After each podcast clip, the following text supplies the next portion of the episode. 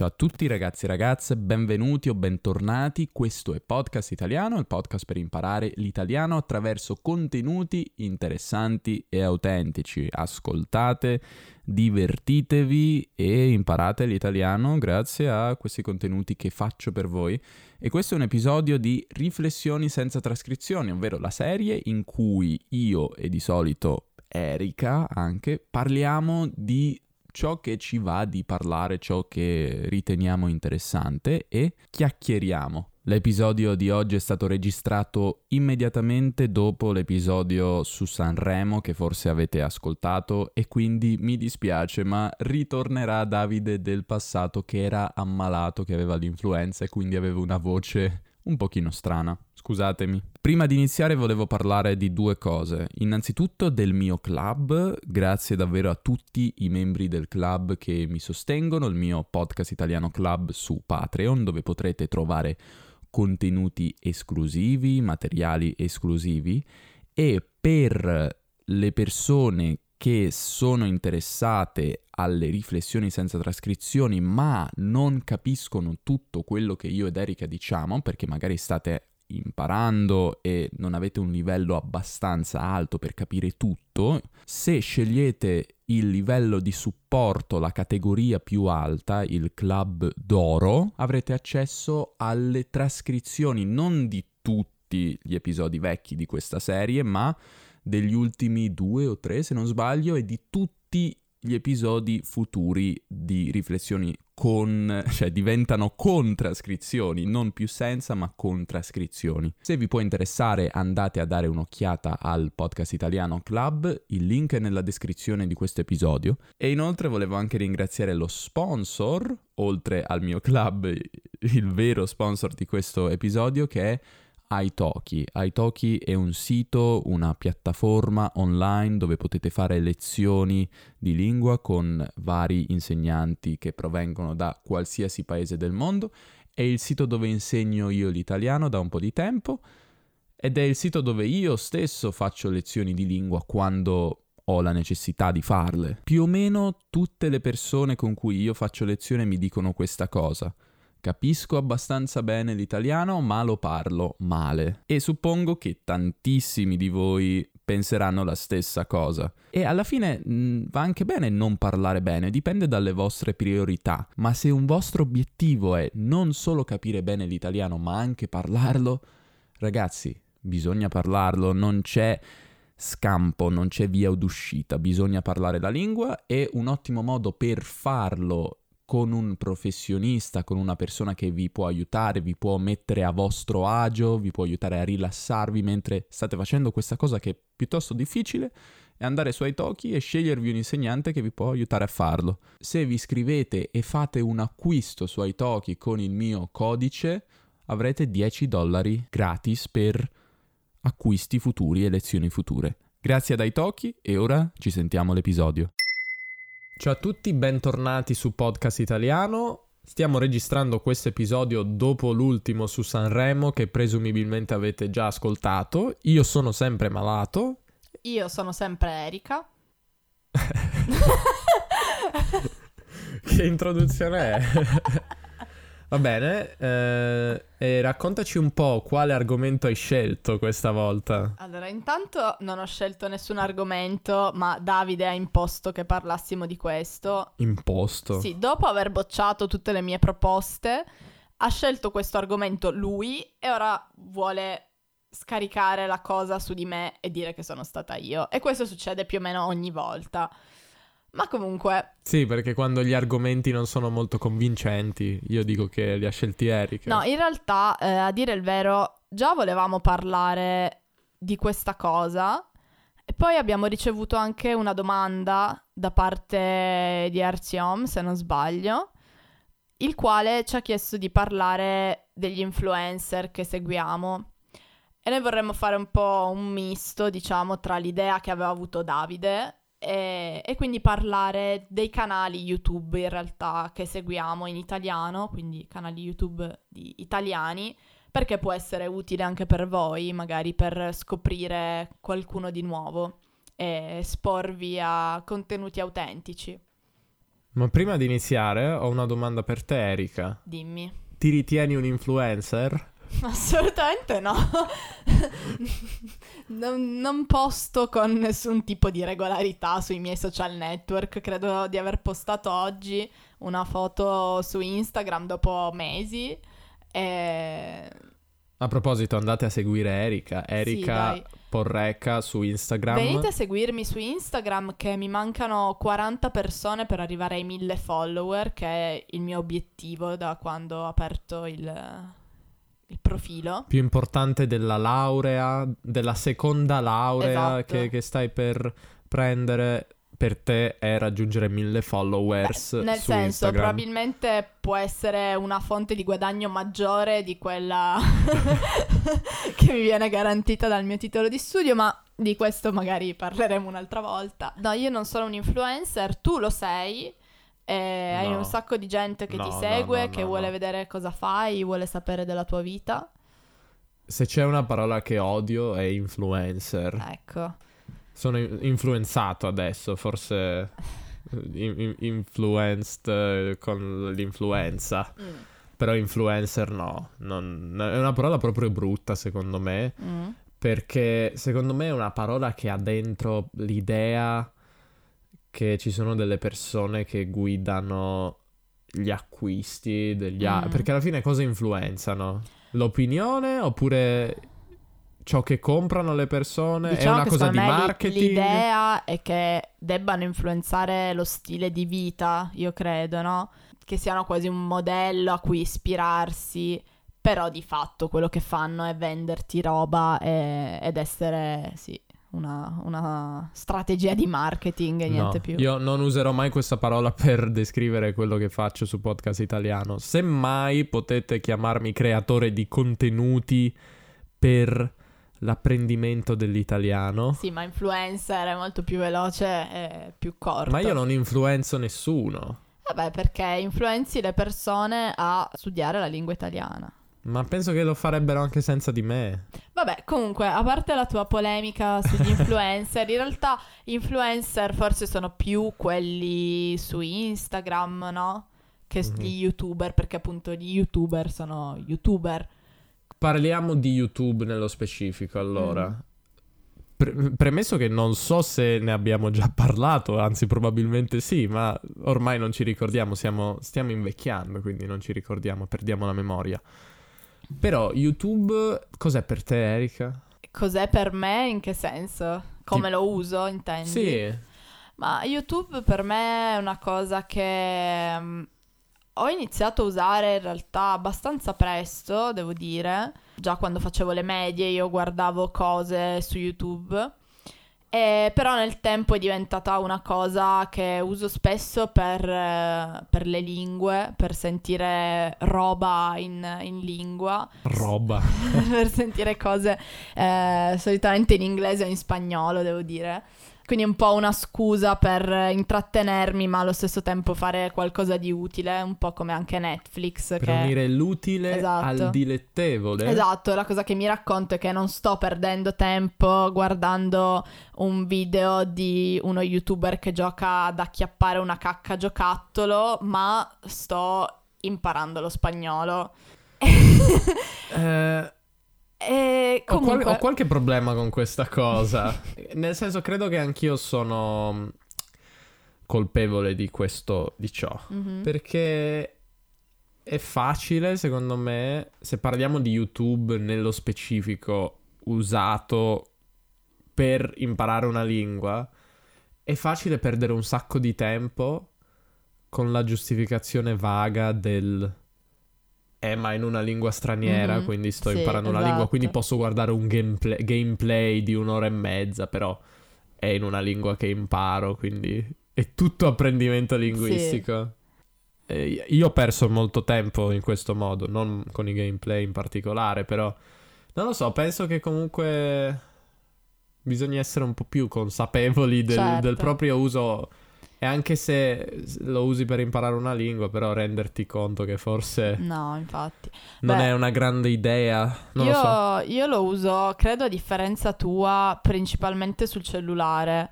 Io guardo un sacco di cose dal cellulare mentre magari faccio altro molto spesso, quindi mi metto un video per compagnia, un po' come fanno magari i nostri genitori con la TV, no? Uh, una cosa così da avere di sottofondo mentre faccio altre cose, non mi piace il silenzio. E, oppure molto spesso metto dei video per addormentarmi. Ora lo faccio un po' meno, ma c'è stato un periodo in cui non riuscivo a dormire nel silenzio e quindi dovevo mettermi un video su ASMR. YouTube. No, no, no. Un Vu- video... Vuoi fare un po' di ASMR al pubblico? Sì. Ciao ragazzi. Come va? Benvenuti su Podcast Italiano. Per chi non sapesse, l'ASMR è un sottogenere su YouTube abbastanza strano, dove ci sono persone che sussurrano così.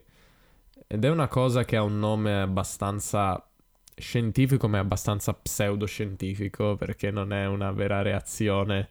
Si chiama rea- reaction, sensory reaction, qualcosa, non so, meridian, non mi ricordo neanche il nome. Vabbè, comunque non è una cosa molto scientifica, però molte persone dicono, e questo è vero, che provano come dei brividi. Beh, non dicevi che anche a te succede? Sì, anch'io provo brividi, ma solo da un lato del corpo, eh, solo dal lato sinistro del corpo. Quindi se uno parla in questa maniera, sussurrando. Io provo brividi in tutto il lato sinistro, dalla testa a... beh, non, non ai piedi, però alla schiena, Mhm. bassa schiena, diciamo.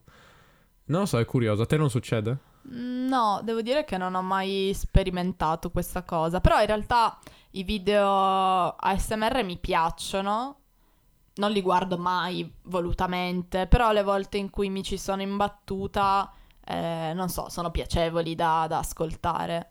Dovremmo aprire una filiale di podcast italiano ASMR, Esatto, secondo te? secondo me sì, fateci sapere. Per il club. Esatto, per il club. sapere. Comunque questa è una cosa molto specifica. Ci sono altre cose che guardiamo, penso, maggiormente. Sì, assolutamente. Eh, vogliamo consigliare dei canali? Non lo so. Sì, allora intanto dimmi tu, però guardi, eh, immagino più cose in inglese, credo che in italiano. Ma in generale sì. In, in inglese, in russo per tanto tempo. Mm. Ma adesso ho iniziato a guardare anche diversi canali in italiano negli ultimi due mesi forse. Anche per questo mi sento più qualificato a parlarne. Però in generale sono sempre stato dipendente da YouTube. Cioè io YouTube lo guardo dal 2007, renditi conto. Credo 2007 o 2008. Mi ricordo che guardavo YouTube per cercare i video delle band che ascoltavo.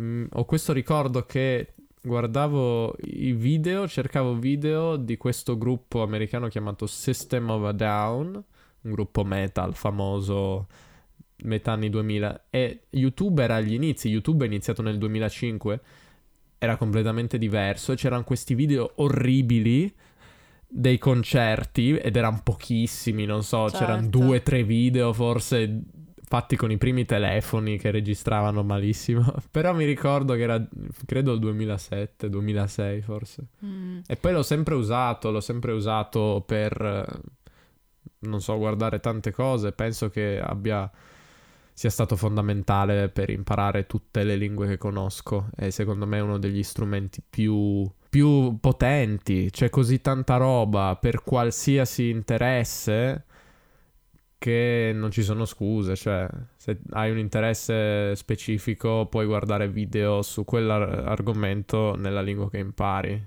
Basta saper cercare, sapersi Certo. districare nella selva di, di video che sono una quantità nemmeno immaginabile. Quindi sono totalmente dipendente, lo guardo troppo, lo ammetto, lo guardo davvero troppo tutti i giorni. Ho fatto un mese senza guardarlo, a dire il vero, recentemente quando mi stavo preparando per l'esame di certificazione di russo C2. Ho fatto un mese praticamente di astensione. Eh, sì, no, scusa, non astensione. Sì, si dice giusto. astensione, astinenza. E com'è andata? È andata bene, devo dire, è, è stato importante farlo perché sennò avrei avuto troppe, troppe distrazioni. Il problema è che dopo quel mese sono tornato alle vecchie abitudini Mm. e ora mi sto chiedendo se non è il caso di trovare dei modi di restringere il mio uso, magari, magari iniziare a usarlo solamente, non lo so, dopo una certa ora o la sera, perché, perché è troppo facile, è troppo facile guardare YouTube, è troppo facile accedere a YouTube, guardare un video e l'algoritmo secondo me è potentissimo. Non so se tu mh, ti ritrovi in questo, però i video che YouTube ti propone di guardare sono quasi sempre davvero i video che tu vuoi guardare, Mhm. no? Non lo so, mm, ah, io non ci faccio molto caso, devo dire, perché usandolo dal telefono secondo me l'interfaccia è diverso e i video suggeriti... Diverso, diversa. L'interfaccia è diversa. Ah sì, scusate, è diversa. Erika, gli accordi... Se, se finisce in A, l'aggettivo è in A. ok, hai ragione. Ehm, quindi l'interfaccia è diversa Uh-huh. e, e non so, guardando il video a schermo intero sul telefono, poi non c'è spazio attorno per tipo video suggeriti e quindi in realtà forse cado un po' meno in questa rete. Eh, perché molte volte magari quando il video sta per finire lo stoppo, spengo, così non arrivo fino alla fine quando appaiono, sai, in sovraimpressione i video nuovi Mhm. così e quindi non lo so, forse usandolo dal telefono sono un po' meno condizionata. Sì, infatti non credo di essere dipendente come te, appunto, è più una cosa che uso nei tempi morti, quando ho voglia di compagnia, di sentire qualcuno parlare, non stare nel silenzio mentre, non so, mi asciugo i capelli o... mm. Sì, una cosa assurda che faccio, devo dire, è che metto i video su YouTube mentre sono nella doccia, ma non sento nulla. Però sento questo parlare di sottofondo che, non so, mi fa compagnia, mi... Cioè, però non hai, capisco. hai paura del silenzio. Non lo so, che forse, forse dovrei iniziare a farmi delle domande. Ti serve un buon psicologo. Forse, forse dovrei riflettere un po' su questa cosa. Comunque, mh, non lo so, questa è una cosa un po' che, che un po' mi preoccupa e ne abbiamo parlato in varie salse nel passato, però la dipendenza dalla tecnologia Sì. e, e vorrei in futuro magari parlare, approfondire il tema dell'economia dell'attenzione. Secondo me è un concetto che è molto interessante. Cioè il fatto che viviamo in un'epoca di contenuti, come dire, che proliferano Mhm. ovunque nella nostra vita, eh, sotto forma di non solo di YouTube, ma di Netflix, di beh, anche i media vecchi come la TV o i libri. Abbiamo così tanti contenuti, i podcast, che di fatto ciò che vale, ciò che è importante è la nostra attenzione, che è sempre più importante perché c'è una competizione Mm. io che faccio, noi che facciamo questo podcast, non stiamo competendo con altri podcast e basta, basta ma con Netflix, Certo. con YouTube. o- Sì, cioè stiamo cercando di convincere le persone ad ascoltare questo e non Di acca- spararsi una serie su Netflix. Di accaparrarci quei, non so, 30 minuti o 40 minuti che voi potreste dedicare a guardare una serie su Netflix o una- una- un video su YouTube. o- E non è facile questo. Comunque, magari approfondirò questo tema in futuro. In ogni caso, la cosa inquietante secondo me è che ci sono persone che eh, lavorano su questo, su come prendere la, no- la nostra attenzione, come catturare la nostra attenzione. Quindi sui vari social, su Facebook, su Instagram ci sono gli ingegneri dell'attenzione, come Mm. vengono chiamati, persone che sanno ciò che funziona, sanno quali trappole o quali strategie funzionano, sanno i colori magari che funzionano. Per esempio il rosso si dice che eh, dia questo senso di allerta e quindi Instagram è diventato rosso e viola o le notifiche sono sempre rosse.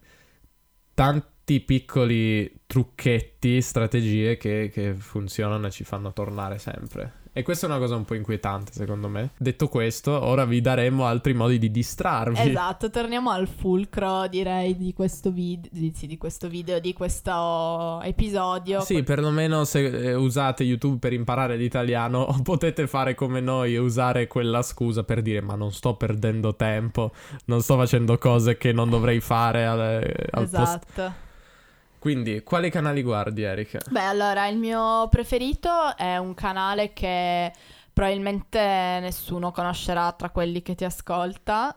E si chiama Podcast Staccato Italiano. Fa un sacco di, di video divertenti, poi a volte c'è una ragazza davvero molto simpatica che aiuta il, diciamo, lì quell'altro che fa le cose, e quindi ve lo consiglio. E dopodiché, beh, nel senso, io non guardo in generale video molto intelligenti, devo dire, perché appunto per me è un po' una forma di intrattenimento, non so, una cosa che è brutto da dire, ma a volte faccio per distrarmi quando ho i miei problemi di ansia e cose varie. E, e magari cerco appunto di non, non pensare a problemi, a cose, mi metto un video che non so, mi, mi dà tranquillità. Per non pensare ai tuoi problemi esistenziali. Esatto, Per non pensare alla, alla morte dell'universo. esatto. E una cosa che mi rilassa molto sono i video tipo delle, sì, delle influencer, diciamo, video molto basici in cui ci sono loro sedute che parlano, non so, di cosa hanno ricevuto per Natale, di cosa si sono comprate, di trucchi. Mi piacciono molto tutte le cose che hanno a che fare con il make-up, anche se non sono, cioè io non è che ne usi molto in realtà, non sono brava con il make-up, non ne uso tanto, però mi piace molto vedere eh, vedere i video, soprattutto i tutorial, di cose che non farò mai, ma trovo molto rilassanti. E, e poi è bello vedere il risultato finale. Penso che quelle persone, gli influencer, le influencer, soprattutto nel campo del make-up, siano quelle che davvero guadagnano facendo Sì, questo sì, lavoro. Più di sì. qualsiasi altro youtuber, Sì. sicuramente più degli youtuber linguistici. Sì, assolutamente. Beh, la youtuber che poi eh, in realtà l'unica che seguo proprio di make-up, eh, cioè no, non l'unica, però quella che seguo di più è Clio, si chiama, Clio Makeup. Lei ha iniziato a fare video tantissimo tempo fa, è stata la prima italiana a fare video make-up tutorial. Eh, perché lei studiava in America, è italiana ma si è trasferita in America e si era trasferita per studiare appunto in una scuola da make-up artist e lei Da sapeva... truccatrice, Erika. Esatto, da truccatrice. Truccatrice. E lei sapeva che, cioè, erano appunto, non so che anni potevano essere, 2008 forse, e lei erano i primi anni di YouTube e lei sapeva che in America c'erano già ragazze che facevano video tutorial eh, di trucchi e aveva detto, beh, perché non farlo anch'io spiegando le cose che sto imparando in questa scuola per le italiane, quindi farli in italiano. A suo tempo lei non lo sapeva che sarebbe nato un lavoro da quello, come molti che sono diventati famosi eh, su YouTube, iniziando appunto agli inizi di YouTube, ma poi è diventato il suo lavoro, quindi lei fa questo nella vita, poi ovviamente ha, ha avuto un sacco di occasioni, un sacco di progetti, però è diventata famosa così, iniziando a fare questi video. Ovviamente se li guardate, se guardate i primi video che faceva, sono come tutti i primi video che c'erano su YouTube, un po' così tristi, nel senso mh, con pessima illuminazione, una qualità pessima, un audio pessimo, make-up di trucchi dove si vedeva più o meno quello che faceva. E io mi ricordo che la guardavo all'inizio e non capivo nulla, cioè lei diceva sì, prendo questo pennello a lingua di gatto con un po' di eyeliner, io non sapevo nulla di cosa fossero tutte queste cose. Quanti anni avevi? Eh, facevo le medie. Mia mamma non si truccava, quindi non, ero molt- non avevo molta familiarità con nulla di questi prodotti. E dicevo, ma come fa questa ad avere tutte queste cose? E poi in realtà, appunto, ho imparato tante cose da lei. Quindi lei è una di quelle che seguo da tantissimo tempo e che seguo tuttora, anche se fa molti meno video. Però mi piace sempre, quando capita, mettere qualcosa di suo. Ok. Quindi tocca a me. Vai, dimmi tu un tuo youtuber. Il fatto è che penso che non guardiamo youtuber italiani no, non abbiamo youtuber in comune Mhm. italiani che guardiamo entrambi. Quindi non, non c'è molta interazione, secondo me, in questo non ci sarà molta interazione. Però, Eh, almeno posso imparare qualcosa. ehm, allora, al contrario di Erika, che guarda contenuti, come ha detto lei stessa, poco intelligenti, io guardo solamente cose noiose e impegnate. Per esempio, il canale di Breaking Italy, so che molti di voi lo guardano, ed è un canale di un ragazzo sardo che ha 35 anni, credo, che si occupa di attualità, di politica italiana soprattutto, ma anche estera, e fa un video ogni giorno, quasi ogni giorno, e sono video anche abbastanza lunghi, di 15 o 20 minuti, e secondo me sono molto ben fatti, lui è molto molto informato, è una persona molto culturalmente molto... qual è l'aggettivo? Molto acculturata. culturalmente acculturata, è proprio quello l'aggettivo che Esatto. cercavo. E secondo me è molto bravo a fare, a spiegare la, la situazione in Italia. Ve lo posso consigliare. Il problema è che se non avete alcuna idea della politica in Italia sarà sicuramente difficile capire alcune cose, alcuni riferimenti che fa, perché ovviamente dà per scontate cose che per noi italiani sono, sono note. Per questo motivo io ho fatto dei video sulla politica, ho fatto due video sulla politica sul mio canale che sono molto più semplici perché sono una vera e propria introduzione all'argomento. E secondo me, dopo aver visto questi due mega video che ho fatto in passato, potete capirci di più. Anche se guardate Breaking Italy, che ha, ha anche adesso un podcast un- che, che è su YouTube, ma anche in versione audio. E secondo me è molto interessante. Sono interviste finora soprattutto con politici, ma non sono politici tipici in un certo senso, sono politici mh, innovativi oppure attivisti. eh, non ci sono molti episodi. Però ve li posso consigliare se vi interessa, non lo so, la, la politica, la, la situazione in Italia, capire mo- bene come funziona la, la società italiana e i vari problemi che abbiamo in una maniera più profonda di quanto posso farlo qui su Podcast Italiano. Tu non lo guardi, quindi non, non sai di cosa sto parlando. No, vabbè, so che cos'è, nel senso che mi è capitato magari di intravedere qualcosa, però non lo guardo regolarmente, devo dire. A proposito, il nome Podcast Italiano Club eh, l'ho totalmente rubato a lui perché lui ha il Breaking Italy Club Ah, ecco. su Patreon come me. Tra l'altro è il più grande d'Italia, ha tipo 2000 persone che lo sostengono, quindi Mm. è molto molto grande. Vabbè, comunque dà un buon servizio sicuramente. Sì, è molto bravo, però è, è curioso comunque che lui dice più volte che mm, YouTube viene ancora visto, nel suo caso dalla politica, perché lui è in quel mondo lì della politica, come qualcosa di poco serio. Mhm. Cioè, tante persone magari non, non vogliono parlare con lui, spesso i giornali lo ignorano, non parlano di lui perché magari non vogliono dare troppo risalto, troppa importanza a, a YouTube, al suo progetto, ma...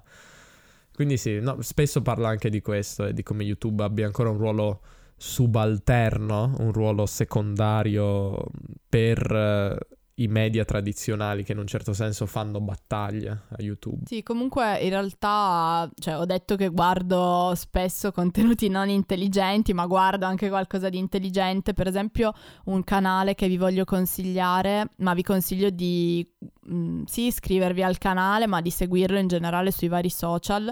È quello di Frida, non so se lo conosci.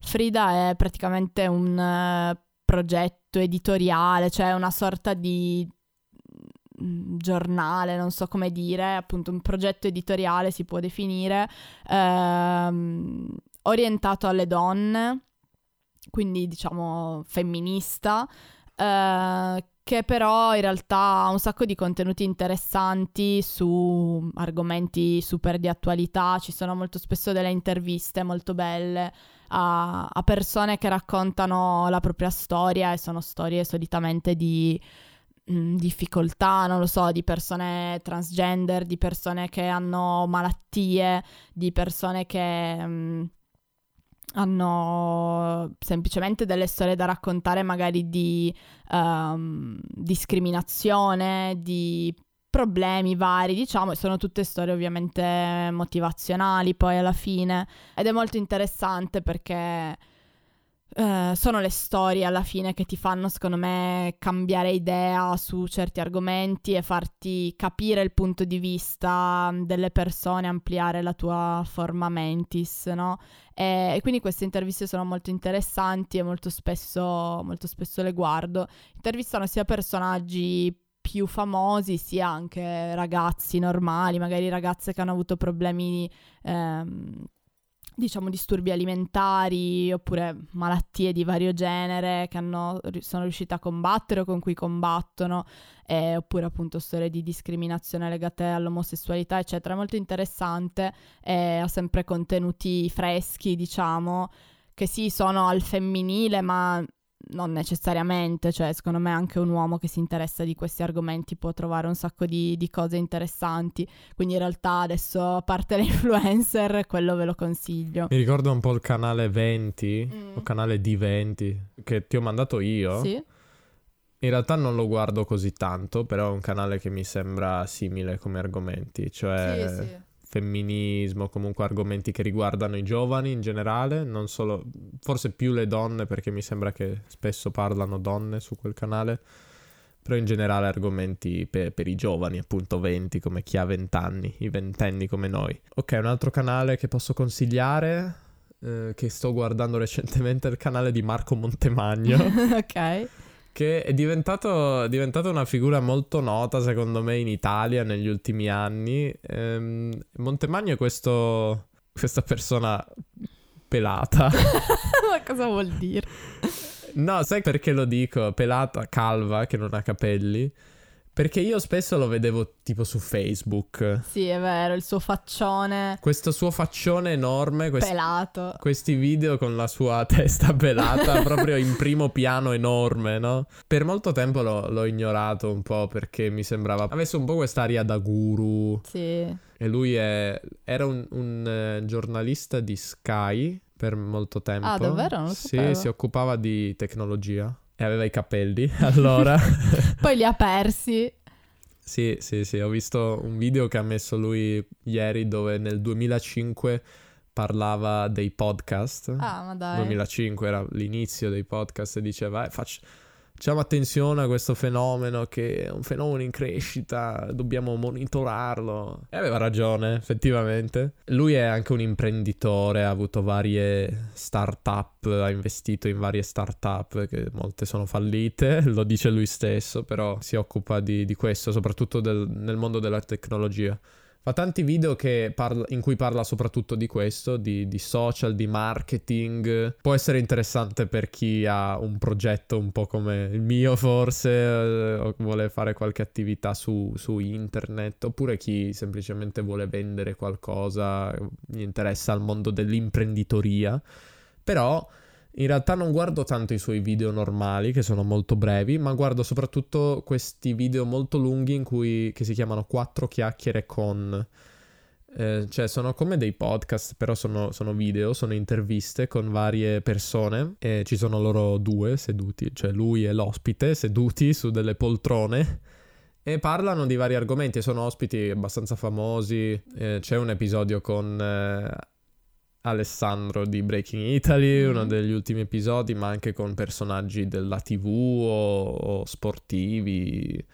Oppure mi è piaciuto molto l'episodio con eh, Roberto Saviano, che è uno scrittore molto famoso che si occupa di mafia e di narcotraffico, molto molto famoso, che è uno anche dei creatori della serie Gomorra, se la conoscete. Un'intervista molto interessante, ho imparato diverse cose, Saviano è davvero un pozzo di conoscenza, che significa sa davvero tante cose sull'argomento, quindi vi posso consigliare quell'intervista se volete iniziare a vedere queste, questi video.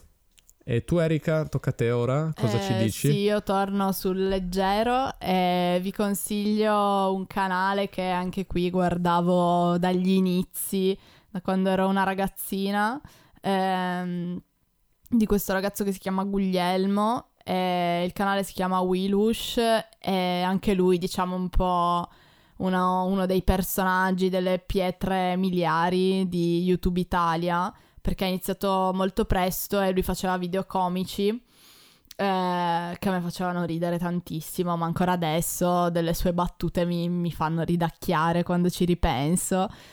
Faceva video travestendosi, facendo diciamo delle scenette. Sketch. Eh, esatto, sì. sì. sì, tipo prendeva un argomento, non lo so, ehm, eh, more contro bionde per dire, si metteva le parrucche, faceva faceva queste scenette, cose del genere, non so, facevano ridere, poi fa ridere vedere il modo in cui faceva tutto, ovviamente senza soldi, senza strumenti tecnologici all'altezza, cioè era proprio un ragazzo che faceva video nella sua cameretta eh, con i suoi fratelli e si divertivano a fare queste cose molto molto amatoriali. Però c'era del genio comico e quindi facevano ridere nonostante fossero così trash, nel senso. Poi il canale nel tempo si è evoluto, ha fatto altre cose, adesso non fa più queste cose con le parrucche, ha un po' superato quel tipo di comicità, anche perché ormai è un uomo fatto e finito. Lui, diciamo, è molto originale come persona, sempre delle idee divertenti, originali, è un tipo di comicità non lo so, che a me fa ridere, che non è volgare, eh, però a me fa ridere. E, e, quindi ve lo consiglio se volete vedere appunto qualcosa di più leggero. E tu ne hai altri da consigliare? Non lo so, sono indeciso tra due, però magari ok dico questo. Eh, si chiama Andrea Galeazzi ed è un, um, non so come dire, giornalista o divulgatore. Anche lui parla di tecnologia, ma non come Montemagno che parla di social, di essere imprenditori di se stessi e queste cose, ma lui parla proprio di smartphone, di gadget, di oggetti tecnologici di vario tipo, davvero tante tante cose. Tutto, tutto ciò che il mondo della tecnologia produce è stato recensito da lui. E ha anche una voce abbastanza, non lo so, curiosa, cioè molto molto squillante, con questo accento milanese molto forte. A proposito, eh, secondo me YouTube è anche un'ottima cosa per questo, per gli accenti, perché se vediamo tutte queste persone che abbiamo menzionato hanno tutti accenti diversi. Cioè, eh, questo Andrea Galeazzi, lui ha un accento milanese doc, cioè d'origine controllata, come diciamo noi, milanese doc, proprio vero milanese. Verace. Mm, Breaking Italy ha un accento sardo. Clio ha un accento veneto, Guglielmo romano. Uh, Montemagno un accento ligure, lui è di Genova e non so, abbiamo detto altri? Ho detto Frida, però lì è un po' misto perché sono interviste varie, quindi... Quindi sì, qualsiasi canale voi guardiate su, su YouTube sentirete un accento regionale che poi rappresenta come parliamo davvero, a parte podcast italiano in cui c'è un accento finto, un accento in italiano standard che nessuno usa davvero. Eh, io vi consiglio il mio ultimo canale in italiano ehm, che si chiama Cane Secco. E anche questo, in realtà vi ho consigliato tutti i canali vecchissimi che... Sì, proprio... del, degli albori, perché in realtà poi sono quelli che ho continuato a seguire perché non so, anche bello, ti affezioni alle persone, vedi la strada che hanno fatto, come sono cambiati nel tempo. Grazie agli altri social sai anche le cose della loro vita privata. E, ehm, e comunque il, il, canale di Cane Secco è interessante perché um, anche lì loro avevano iniziato, lui, questo Cane Secco, che appunto è il suo, il suo nickname, è un ragazzo sempre di Roma, eh, che si chiama Matteo in realtà, e lui aveva iniziato facendo video anche lì su YouTube ai tempi in cui su YouTube Italia non è che ci fosse tutta questa roba e lui faceva già delle cose abbastanza avanzate, cioè era un po' nerd dei video e, e faceva cose molto divertenti, molto anche lì molto smart, non so. E, e, poi col tempo è riuscito ad aprire una sua, come si dice, Sì. casa di produzione, cioè fa, fa il videomaker nella vita. Sì, quindi hanno de- dei committenti che gli fanno Esatto. degli ordini e lui... Esatto, hanno creato una startup se vogliamo e quindi è bello vedere come appunto da anche lì un ragazzo che faceva questa cosa come hobby l'ha trasformata in un lavoro, in questo caso anche proprio fisico, nel senso che loro lavorano proprio, lui è- ha, mm, ha dei dipendenti e lavorano in questo, in questo studio, sì. non so come chiamarlo, è bello vedere, fa vedere anche appunto tutti i lavori che hanno fatto come smontano e rimontano le stanze della Slim Dogs, che è appunto il, il posto dove loro la sua lavorano. casa di produzione. sì. Esatto. e- Quello che hai detto è un po' mh, ciò che caratterizza YouTube in generale, forse anche Instagram e altri social, cioè la vicinanza al creatore, non a- al creatore come Dio, ma, ma Magari anche quello se seguite i canali giusti. al content creator, diciamo. Ma lo vedete anche in podcast italiano se volete, cioè mh, in passato non esisteva questa cosa qua, cioè prima di internet, prima di YouTube, dei podcast, tutti i contenuti audiovisivi passavano attraverso varie, v- vari gradi di, eh, come dire, produzione e di Mhm. approvazione, cioè nel senso, prima che qualcosa fosse trasmesso dovevano esserci tante persone che prendevano delle decisioni e delle persone che investivano e- ed era molto complicato no? andare in tv oppure andare alla radio, no? Certo. Non era una cosa che adesso compri un microfono, fai un podcast, tutti possono farlo, o fare un video su YouTube, tutti possono farlo.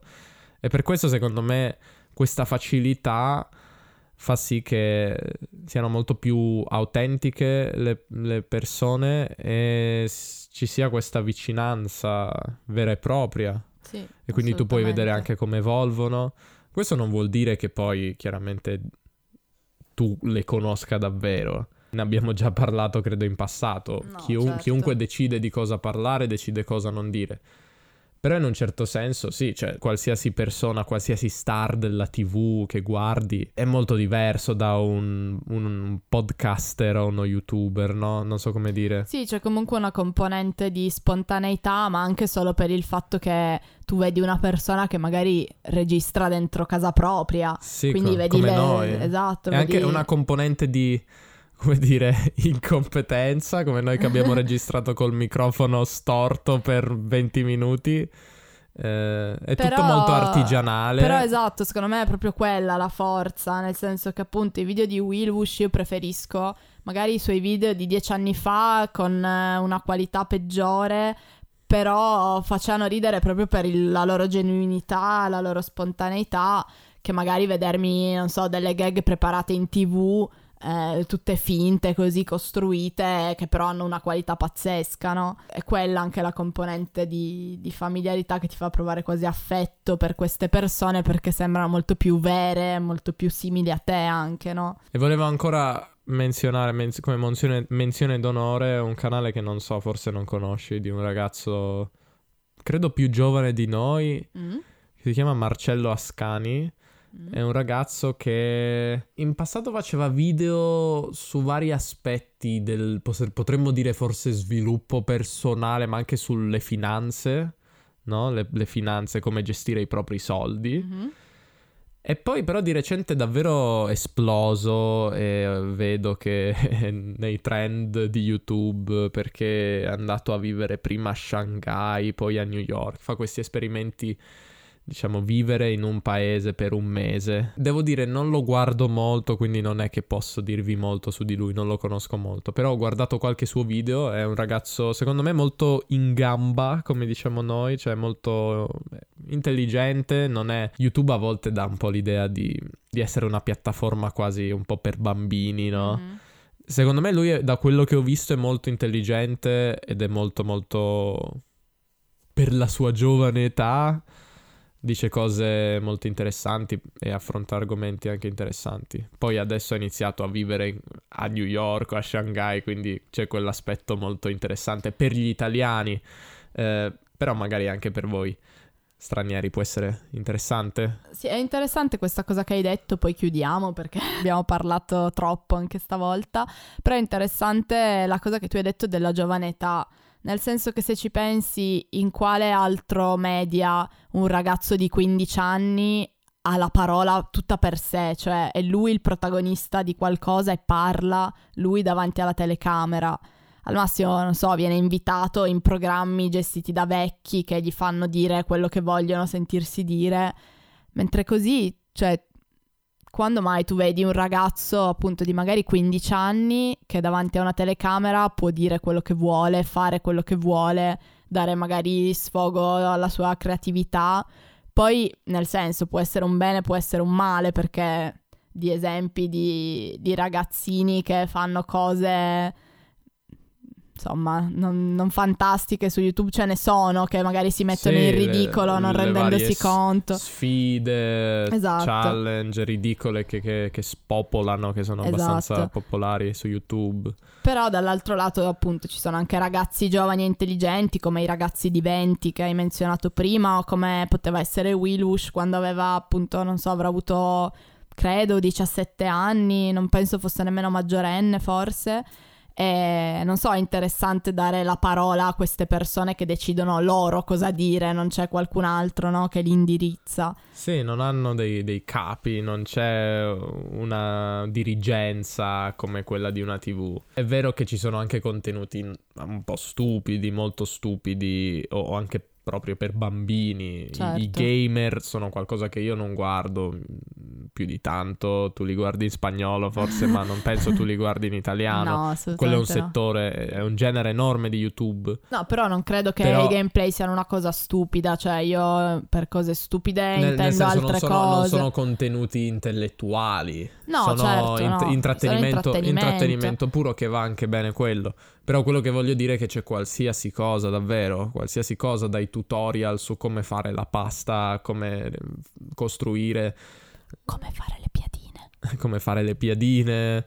C'è davvero qualsiasi cosa. E ancora un'altra cosa adesso mi è venuta in mente, che recentemente, per spiegare, per fare un esempio di come su YouTube a volte vengono guardate cose in maniera inaspettata... Mm c'è questo professore di storia, sono sicuro che alcuni di voi già lo conoscono, che si chiama Alessandro Barbero.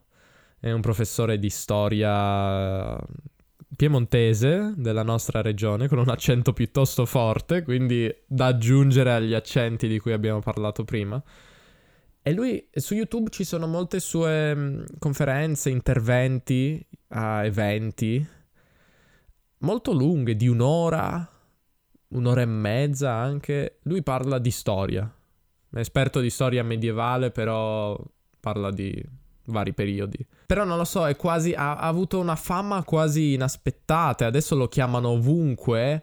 Perché è diventato famoso proprio su, su internet. Anche... A sua insaputa, tra l'altro. No, penso si, penso si, sia reso conto, lo sa benissimo adesso, però all'inizio... No, però intendo so. che non sapeva che i suoi video magari erano pubblicati o lo sapeva.